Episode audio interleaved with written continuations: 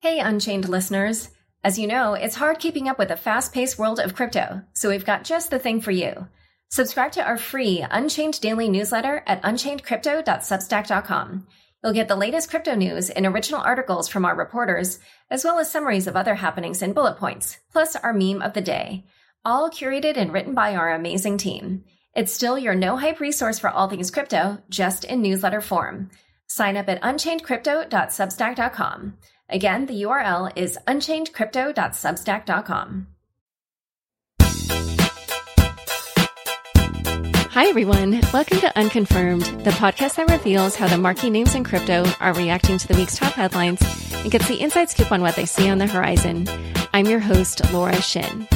In response to the challenging times, Crypto.com is waiving the 3.5% credit card fee for all crypto purchases.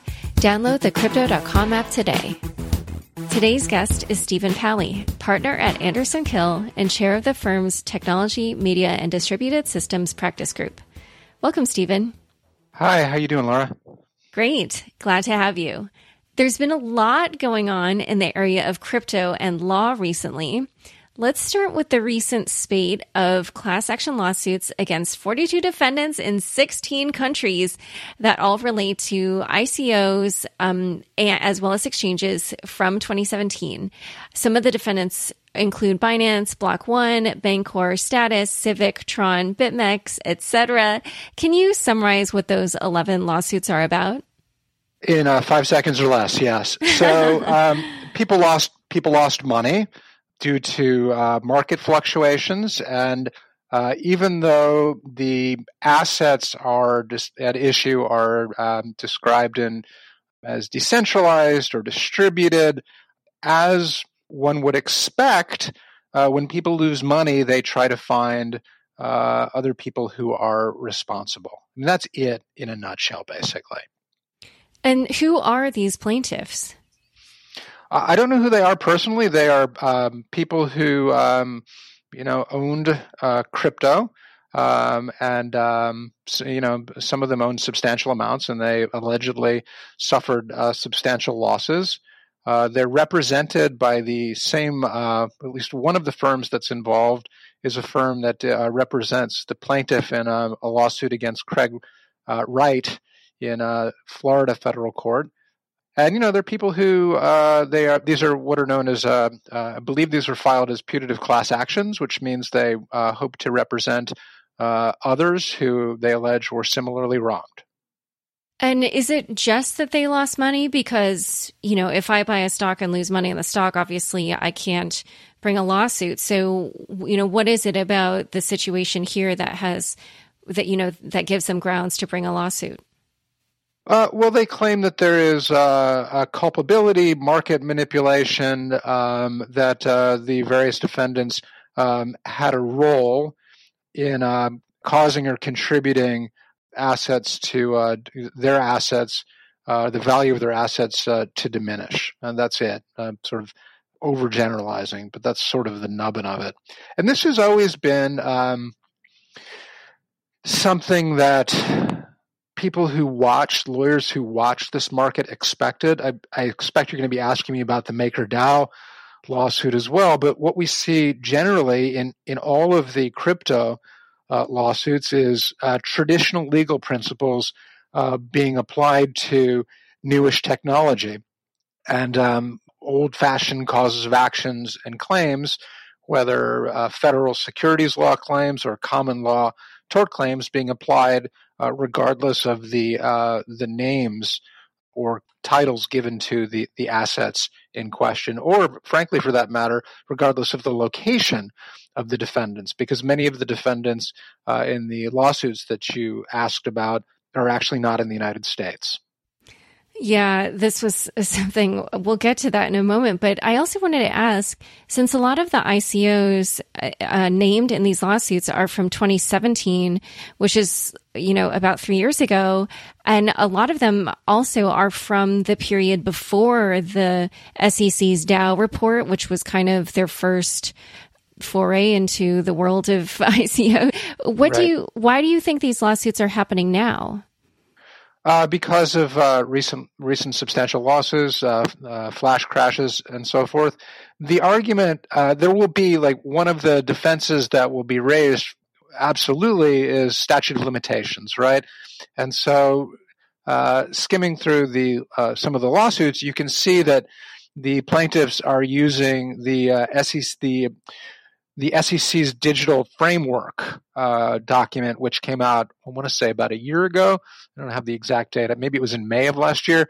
They're using that as a sort of a threshold uh, date, as when um, when it became known, according to the plaintiffs, that many of these things were actually securities. Now, whether or not that argument will win the day uh, remains to be seen, but we can certainly expect many of the defendants to argue uh, that these cases or claims uh, were stale, and many of them will argue that, uh, at the very least, people who invested in uh, pre-report ICOs should have known as of the time those reports were issued. they will also make the plaintiffs will also make arguments that. Um, uh, the statute of limitations uh, wouldn't apply to uh, exchanges uh, particularly in cases where the exchanges were not registered as uh, national exchanges or as broker dealers, and where they were engaged in a continuing sale of the assets at issue. So it's that was a, a long-winded answer, um, which is uh, basically the TLDR is it's complicated. Uh, time is definitely going to be an issue. Uh, it's not entirely clear to me who's going to win. It's a mistake to, on the one hand, say it's a slam dunk uh, for the plaintiffs. It's not. It's a challenge. On the other hand, uh, it would be a mistake to um, to underestimate um, either the merits of the lawsuit, the lawsuits, the resources that these lawyers are bringing to it, or the, the quality of those lawyers. They're, if you look at the um, the Craig Wright litigation, they're actually um, the Roche uh, Freedman firm with which I'm familiar. They've got skills, so I wouldn't rule out uh, some success. So, yeah, before we talk about that law firm, I actually also wanted to dive into the claims against the exchanges. So, you know, I've been asking about the ICOs, but what about the exchanges? What what do these lawsuits tend to say?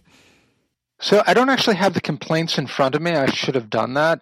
Uh, but there are uh, allegations that they were acting um, as unregistered broker dealers, um, as unregistered exchanges, and as a consequence, uh, were um, acting in violation of um, federal securities laws, that they were selling unregistered securities, um, and in addition to that, that they were uh, that they were perhaps negligent uh, in the way that they uh, maintain their exchanges. So they're, they're, those are some of the claims. So basically, the the uh, the basic idea is that if you are acting as an exchange, as that term is defined under the uh, Securities Exchange Act of 1934, you have to register unless you're subject to an exemption or if you are acting if, if you are acting as a broker or a dealer of securities and the allegation is that uh, these digital assets were securities you have to register as such. And the failure to do so uh, can expose you to um, fairly significant liability.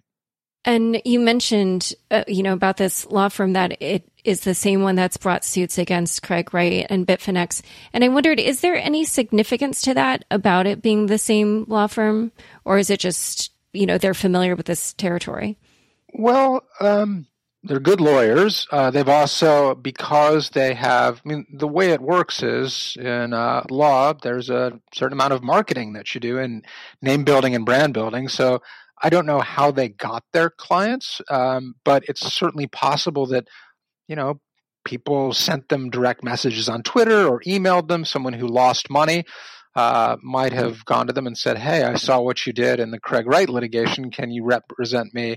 In this case, they might have also done um, some sort of marketing or advertising or outreach. I don't know. But part of it is um, sort of a, a definitely an interest and some expertise in the space uh, which um, they've gained through that litigation and another litigation. Uh, some of it would be uh, people recognizing their name because of that involvement. It does happen. Uh, another uh, piece of it is uh, they probably, I don't have any personal knowledge of this, but I'm assuming that they have um, a decent amount, a decent financial cushion. It took uh, a fairly significant amount of time to put those lawsuits together, to write them.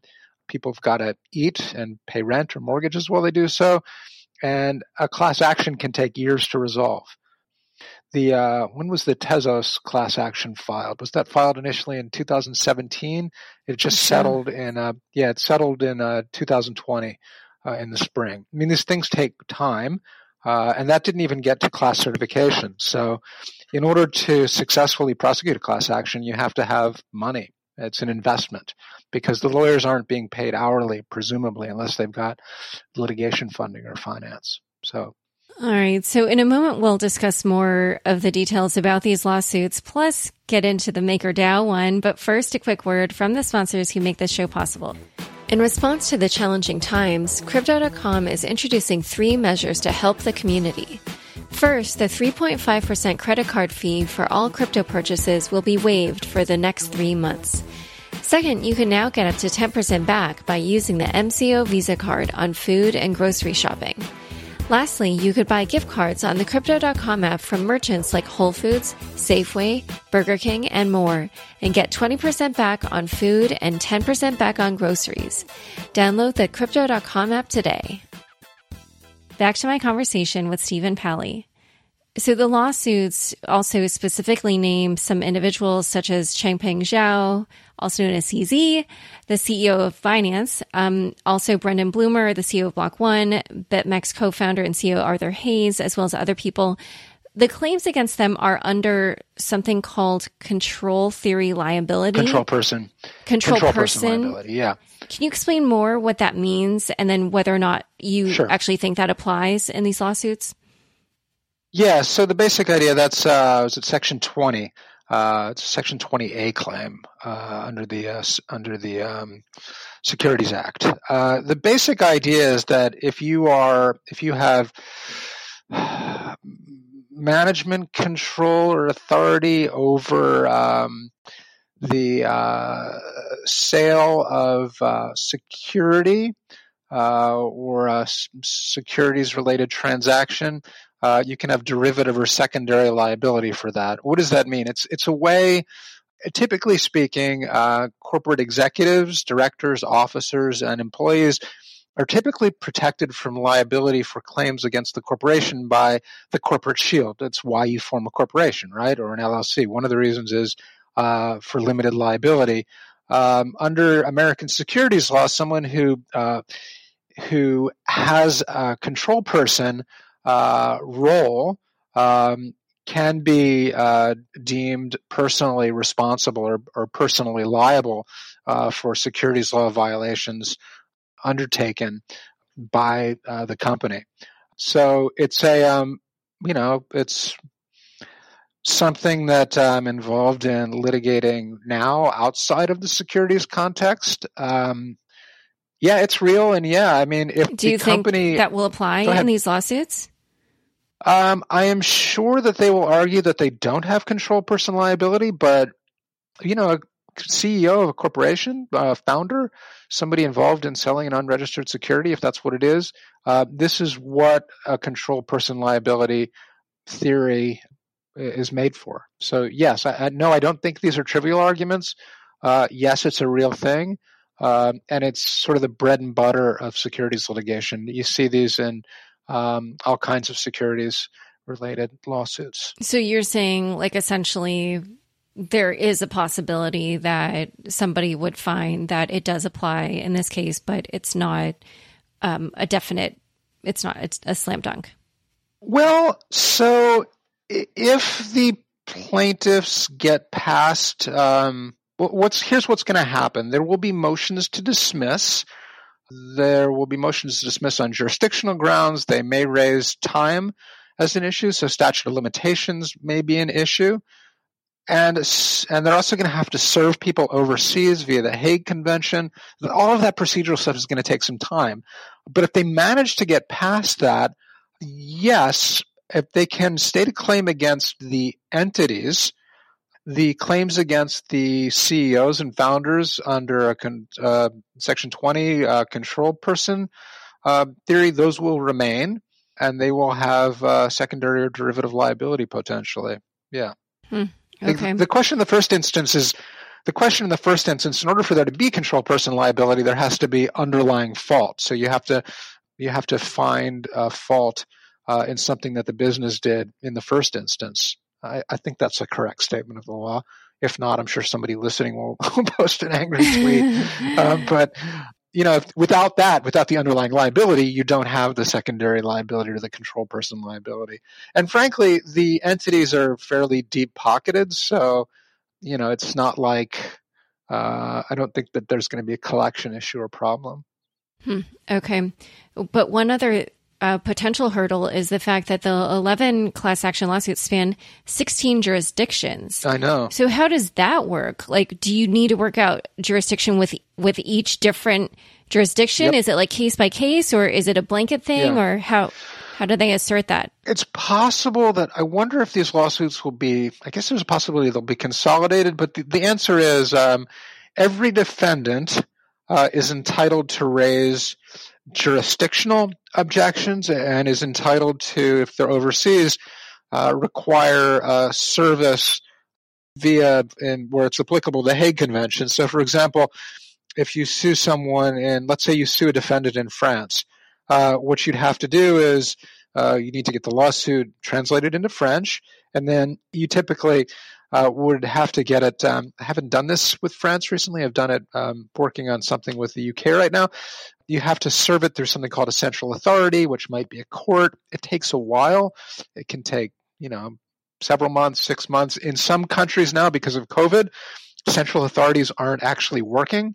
So that's another factor that's going to slow things down. Some courts aren't, uh, you can file lawsuits, but courts aren't issuing a summons, which is a necessary, something you need in order to serve a lawsuit.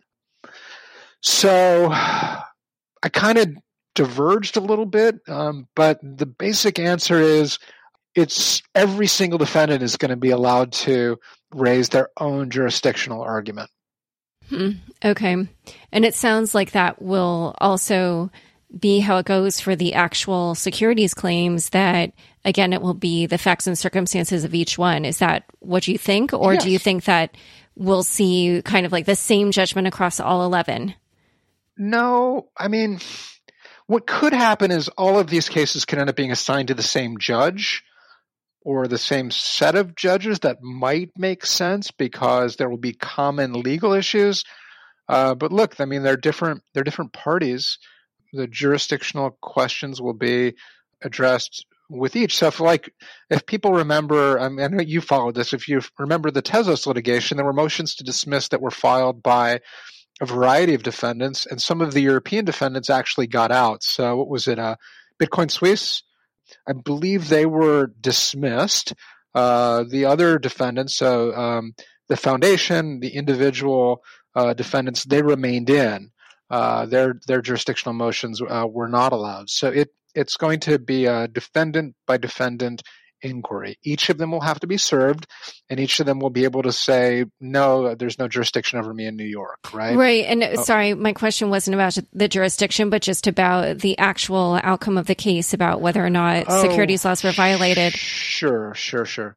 So, you know, each of the ICOs was different. Uh, if you're asking whether a decision in one case will be influential in another, you know, my my view is yes, it will be. If one judge is making these determinations, then how they how they decide on how they decide what civic uh, is and how they decide what um, you know block one is or what its uh, what that offering was will certainly be influential. You know, they'll also the judge will also look at the recent telegram ruling, which I know is up on appeal. But yes, I think it will at least be persuasive. So in, in, law, we've got there are two concepts for authority. You've got persuasive authority and you've got binding authority. So it might be persuasive authority uh, for what one judge says about one ICO um, with respect to a ruling in another, but the actual finding will not be binding on another case. Hmm. Uh, it wouldn't be what lawyers call um, res judicata or uh, collateral estoppel or so forth. Okay.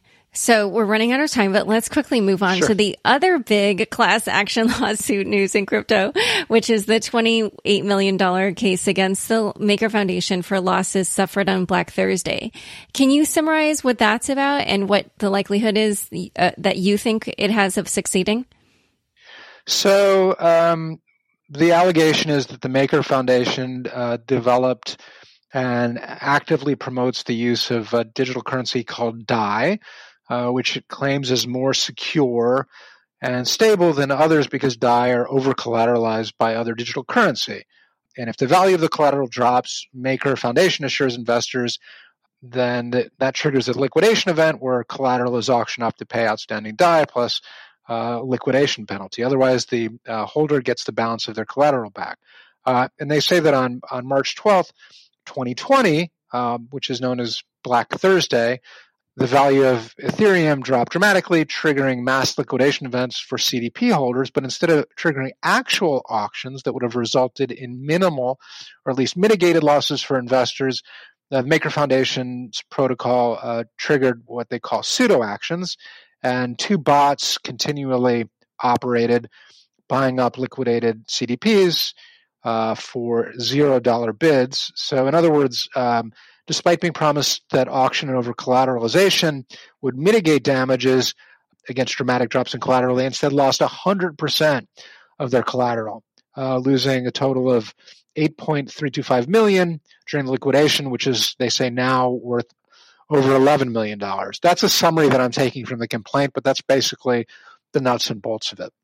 I mean, and it sounds, what's interesting is it sounds very much like sort of a traditional you know, margin liquidation. This sounds like sort of traditional finance, I guess, is what, what I'm saying, even though it's called decentralized and these things are called CDPs, right? And so, what do you think the likelihood is that this lawsuit will succeed?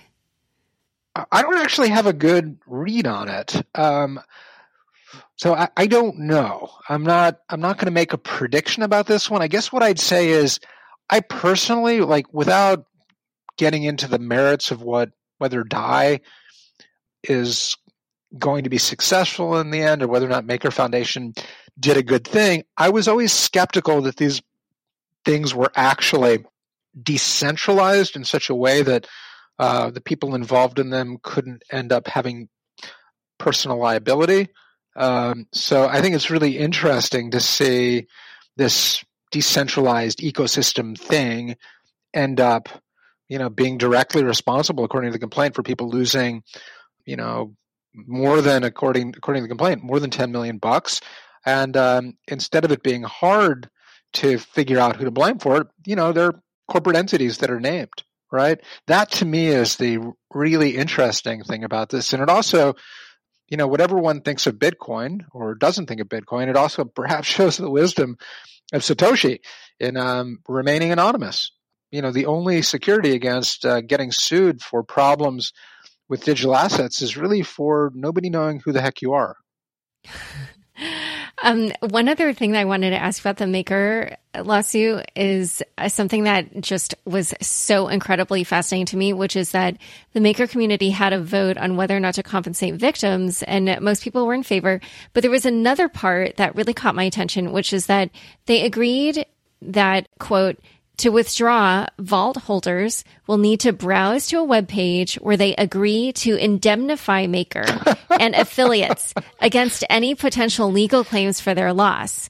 Do you think that's enforceable? Um, enforceable? I mean, it's crazy that all of this decentralization theater and you're getting a traditional and you're somebody's demanding an indemnity. I don't I don't know. I'd have to read it to tell you whether or not it's enforceable. Um, the, the, reason why you ask for things like this is because you're you're worried that somebody's going to come after you, right? Um, well, so, somebody already did come after them. yeah, right, right, right. So it's um, the indemnity is would it be contrary to public policy? I don't know. I I, I haven't actually read it, so I'd be um I'd be speculating. It's uh, fascinating to me that someone asked for that, though. Yeah, well, I guess we'll we'll have to see how that plays out. Well, I was going to ask you about the little crypto Twitter storm around your tweet this week, but we're sort of out of time. So I think I'll just have to recommend that people read the essay that you wrote, or or the responses to your tweet, uh, which most of them seem to all be saying the same thing, which was some variation yeah. of "you're wrong." well, I mean, you know, you play on Twitter, uh, you have to expect people to. Uh, you know, say facepalm, boomer, lol. um, but that's okay. It's it's um, you know, it sparked a really. I will say this. I know we're running out of time. It sparked a really interesting conversation, and I've gotten some wonderful feedback, and it's helped me. It's helped refine my views. So I uh, I welcome all of it, even the people who say I'm an idiot. yes, I agree. I agree. It was actually a really interesting thing to follow, and I liked your. I had to I had to mute it actually, so like I'm not paying attention to the responses anymore. That's so funny. I totally yeah. get it. Sometimes you're just like, I'm over this conversation. Uh, I mean, I'm not, but it's like, I'm not, I have like 12 hours of work to do. Like, I didn't do any work responding one day. And the next day I had to work until like midnight. So it's like, oh, yeah. Yeah. That's actually why I cool. don't spend a lot of time on Twitter because I know I have other stuff I have to do. So anyway, all right. Well, it's been so great having you on the show. Thanks for coming on Unconfirmed. Thank you so much. That was a ton of fun. Okay, now it's time for everyone's favorite news recap. First headline In depth China's soon to launch national blockchain platform. Lots of blockchain news out of China this week. China's Blockchain Service Network, or BNS, launched domestically on Wednesday and is set to launch globally on April 25th. It is designed to make it easy for companies and software developers to plug and play to build blockchain applications. Coindesk quotes James Cooper, a law professor at California Western School of Law, who says, quote, the move is very much like the One Belt, One Road initiative, in which China provides other countries with infrastructure and gains some first mover advantage. Coindesk also says the BSN is not a blockchain protocol, but, quote, a centralized platform that has done the hefty living for, lifting for developers so they can plug in and code, choosing from several enterprise blockchain protocols or public chains. The goal is to reduce their operational costs, improve flexibility, and provide better regulatory oversight, according to the white paper. So far, the permissioned blockchain protocols included are Hyperledger, Baidu's XuperChain and Fisco, which is from a consortium of China's Shenzhen government agencies and local tech companies such as Tencent, WeBank, and Huawei. The white paper says that the BSN will also include public, public blockchains Ethereum and EOS. Next headline DCEP wallet application revealed. Screenshots from a test of a DCEP wallet application from the Agricultural Bank of China made the rounds on Twitter this week. In a tweet storm, last week's unconfirmed guest, Matthew Graham, said that it shows the four test cities, which are Shenzhen, Xiong'an, Chengdu, and Suzhou, which he called tier one or tier two cities that are home to tech talent. One especially notable feature is touch slash offline payment which enables users to transact via near field communication or NFC when users are offline.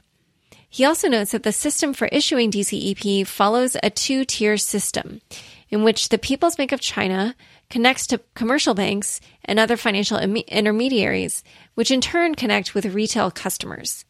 The issuance of cash as, as DCEP is more like a conversion event, and that is a bottom up approach. He says, quote, starting from the user's own bank wallet as opposed to top down from the PBOC.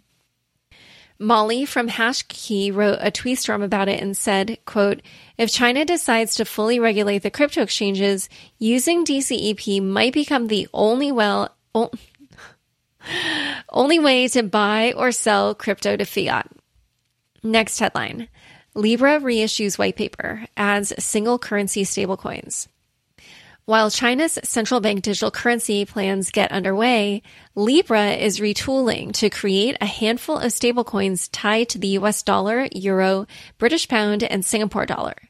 It will still issue the Libra token, but that is now becoming a smart contract that aggregates these single currency stablecoins.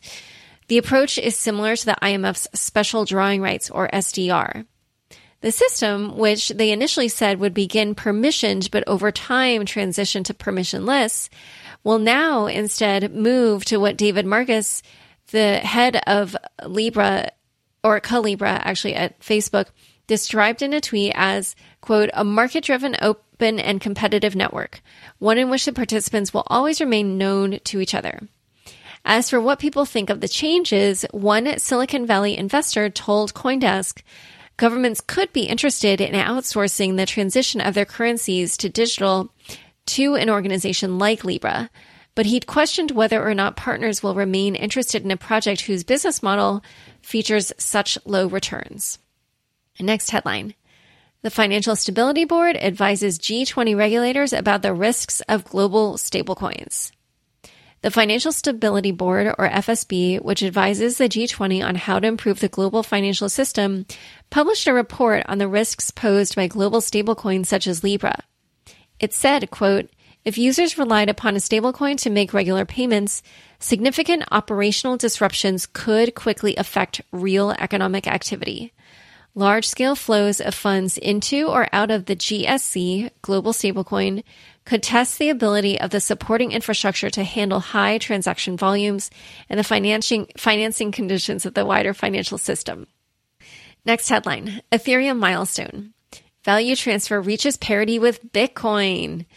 Meanwhile, the rise of stablecoins has helped fuel activity on Ethereum to the point where value transfer on Ethereum is now equal to that on Bitcoin, Messari reports. In a tweet storm, Messari's Ryan Watkins said this was driven by the fact that Q1 was the best quarter ever for stablecoins, due in part to the flight to safety caused by the coronavirus pandemic. He tweeted, quote, the action this quarter was so dramatic, it shook the prevailing order in cryptocurrencies. Ethereum is becoming the dominant value transfer layer in crypto. That uh, see, he has three bullet points, and that was the first one. Tether cracked the top three cryptocurrencies by market cap, and stablecoin challengers have gained serious momentum. He also tweeted stablecoins now account for 80% of daily transfer value on Ethereum, and they're used for significantly larger transfers on average than Bitcoin. Super interesting stuff. All right, next headline Grayscale reports largest quarterly inflows. In Q1 of 2020, Grayscale Investments raised $504 million, with the Grayscale Bitcoin Trust, GBTC, garnering the most investment at $389 million. Institutions such as hedge funds, crypto native investors, and family offices constitute 90% of the inflows since inception.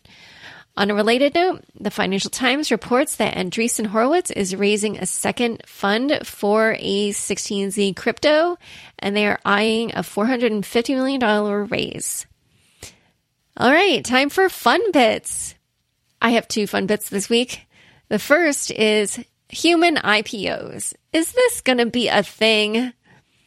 This week, crypto entrepreneur Alex Masmej. And if he's listening, excuse me if I just mingled your name. I hope not. Alex announced that he'd sold $20,000 worth of personal tokens called, you guessed it, Alex to 29 participants. Alex holders will receive 15% of his income in the next three years, capped at $100,000. Plus, they receive one on one sessions with Masmej, access to his network, and possible participation in the seed round of his next startup. He's going to work on building a new DeFi savings startup. The $20,000 will fund his relocation from Paris to San Francisco. So, am I the only one who heard this and immediately whipped out the calculator to figure out how the hell the math works out for him on this?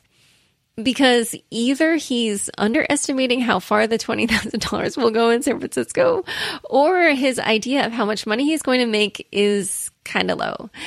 Um, but then also on top of all that, he has these Kickstarter like bonuses he's going to give out, some of which are time consuming. And as we all know, time is the most precious resource. So maybe I'm wrong. Uh, we'll see. I guess, um, yeah, we'll just have to wait to see how this pans out. All right, second fun bits. Another crypto community coronavirus effort, COVIDathon. Last week, I mentioned some crypto community efforts to fight COVID 19, and I forgot to mention one called COVIDathon, which is a hackathon working on building privacy centric solutions for COVID 19 using AI and blockchain technologies. It's put on by the Decentralized AI Alliance under the leadership of SingularityNet and Ocean Protocol. The first phase runs until April 30th, which is the deadline to submit. So if you have an idea, you still have a bit less than two weeks to do so. All right. Well, thanks for tuning in. To learn more about Stephen and the blog, be sure to check the links in the show notes of your podcast player. All crypto, no hype, some merch. Shop Unchained t shirts, hats, mugs, and stickers at shop.unchainedpodcast.com. Again, that's shop.unchainedpodcast.com. Unconfirmed is produced by me, Laura Shin, with help from Fractal Recording, Anthony Yoon, Daniel Nuss, Josh Durham, and the team at CLK Transcription. Thanks for listening.